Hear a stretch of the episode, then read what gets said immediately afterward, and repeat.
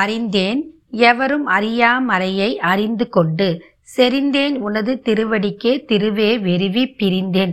நின் அன்பர் பெருமை எண்ணாத கரும நெஞ்சால் மறிந்தே விழும் நரகுக்கு உறவாய மனிதரையே.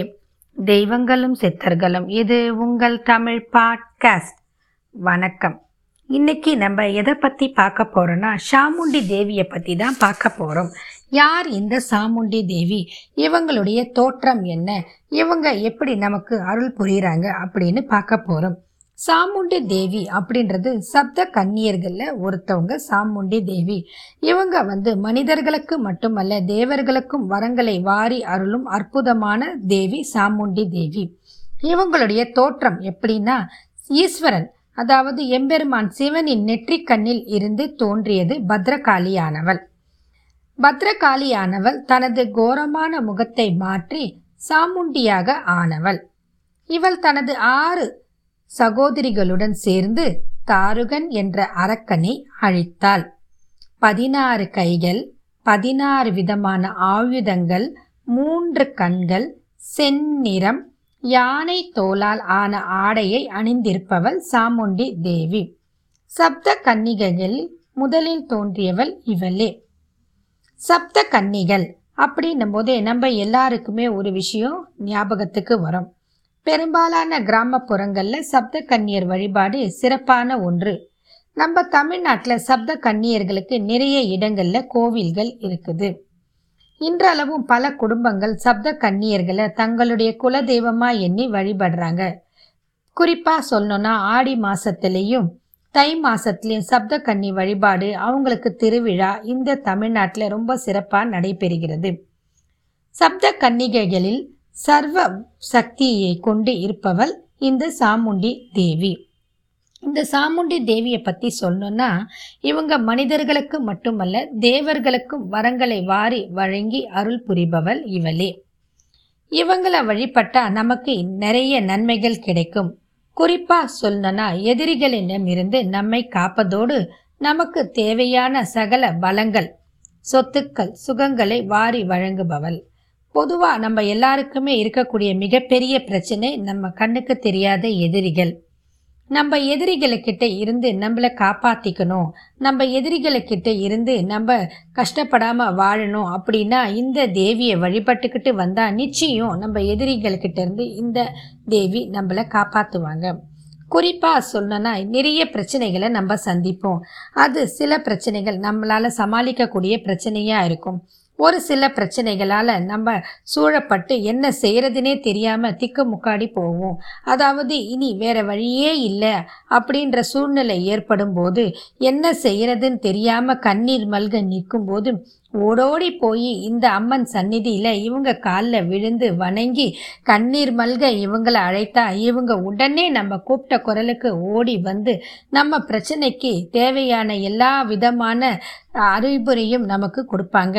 அதாவது எல்லா விதமான யுக்திகளை நமக்கு அசிரியாக காட்டுவாங்க. அது மட்டும் இல்லாமல் முடியாத பிரச்சனைகளையும் முடித்து வைப்பாங்க. எதிரிகளிலிருந்து நம்மை காக்கக்கூடிய தேவி இவங்க தான் இவங்க கருப்பு நிறத்தில் இருப்பவங்க. பயங்கரமான தோற்றம் கொண்டவங்க. இறந்த மனித உடலை இருக்கையாக கொண்டவர். பாம்புகளை உடலில் அணிந்திருப்பார். ஒட்டி போன மெலிந்த வயிறு குழி விழுந்த கண்கள் கொண்டு இருப்பார். பயப்பேயையே பயந்தோட செய்யும் தோற்றம் கொண்டவள் இந்த ஷாமுண்டி தேவி. சண்டர் முண்டர் என்னும் இரண்டு அரக்கர்களை அழித்தவர் இரத்த பிஜன் என்ற அரக்கனின் ரத்தம் குடித்து அவன் கொட்டத்தை அடக்கிய அற்புத தேவி இந்த சாமுண்டி தேவி. விரித்த சடையில் கபாலம் தரித்தவள். மூன்று கண்கள் கோரை பற்கள் கொண்ட வாய் மண்டையோட்டு மாலை அணிந்து புலித்தோலை ஆடையாக சுற்றியுள்ள இத்தேவி அமர்வது பிரேதத்தின் மீதுதான். அப்படிப்பட்ட ஒரு தேவியோட அற்புதம் என்ன அப்படின்னு இப்ப நமக்கு புரிஞ்சிருக்கும். இவங்க மிகவும் ஆற்றலும் சக்தியும் கொண்டவர்கள். இந்த தேவியோட குறிப்பா சொல்லணும்னா முன்ன காலத்திலேயே இவங்களுடைய வழிபாடு சிறப்பா இருந்திருக்கு. பண்டை நாளிலேயே இவங்க வழிபாட்டு முறையில இருந்திருக்கிறாங்க. இவங்களோட திருக்கரங்களில் சூலாயுதமும் கபாலமும் இருக்கும். இந்த தேவியை பண்டை நாளில் எப்படி அழைச்சாங்கன்னா பிடாரி அம்மன் அப்படின்னு சிறப்பான பெயர்ல அழைச்சாங்க. பீடா அப்படி என்றால் துயரத்தை தீக்குபவள் ஹரி என்றால் நீக்குபவள். துயரங்களை நீக்கும் அம்மன் பிடாரி அம்மன் என்று பண்டை நாளில் வணங்கப்பட்டாள். இந்த பிடாரி அம்மனுக்கு பல கோவில்கள் ஏராளமான இருந்திருக்குது தமிழ்நாட்டில். அதற்கான கல்வெட்டு குறிப்புகளும் இருக்குது. குறிப்பாக சொல்லணும்னா பல்லவர் சோழர் பாண்டியர் இவங்க மூணு பேருமே இந்த பிடாரி அம்மன் வழிபாடு மேற்கொண்டு இருக்கிறாங்க. இதற்கு முக்கியமான காரணத்தை என்ன சொல்றாங்கன்னா எதிரிகளை வெல்றதுக்காகவும் பலத்தை பெறதுக்காகவும் யுக்திகளை மேற்கொள்றதுக்காகவும் இவங்க இப்படி இந்த சாமுண்டி தேவியும் சப்தக்கன்னி வழிபாடும் பண்ணியிருக்கிறாங்க அப்படின்னு கல்வெட்டில் குறிப்புகள் இருக்குது. சாசனங்களும் அதற்கு இன்றளவும் இருக்குது. முத்திரையர்கள் காலா பிடாரிக்கு நேமத்தில் கோவில் எடுப்பித்ததாகவும் கல்வெட்டு சான்றுகள் இருக்குது.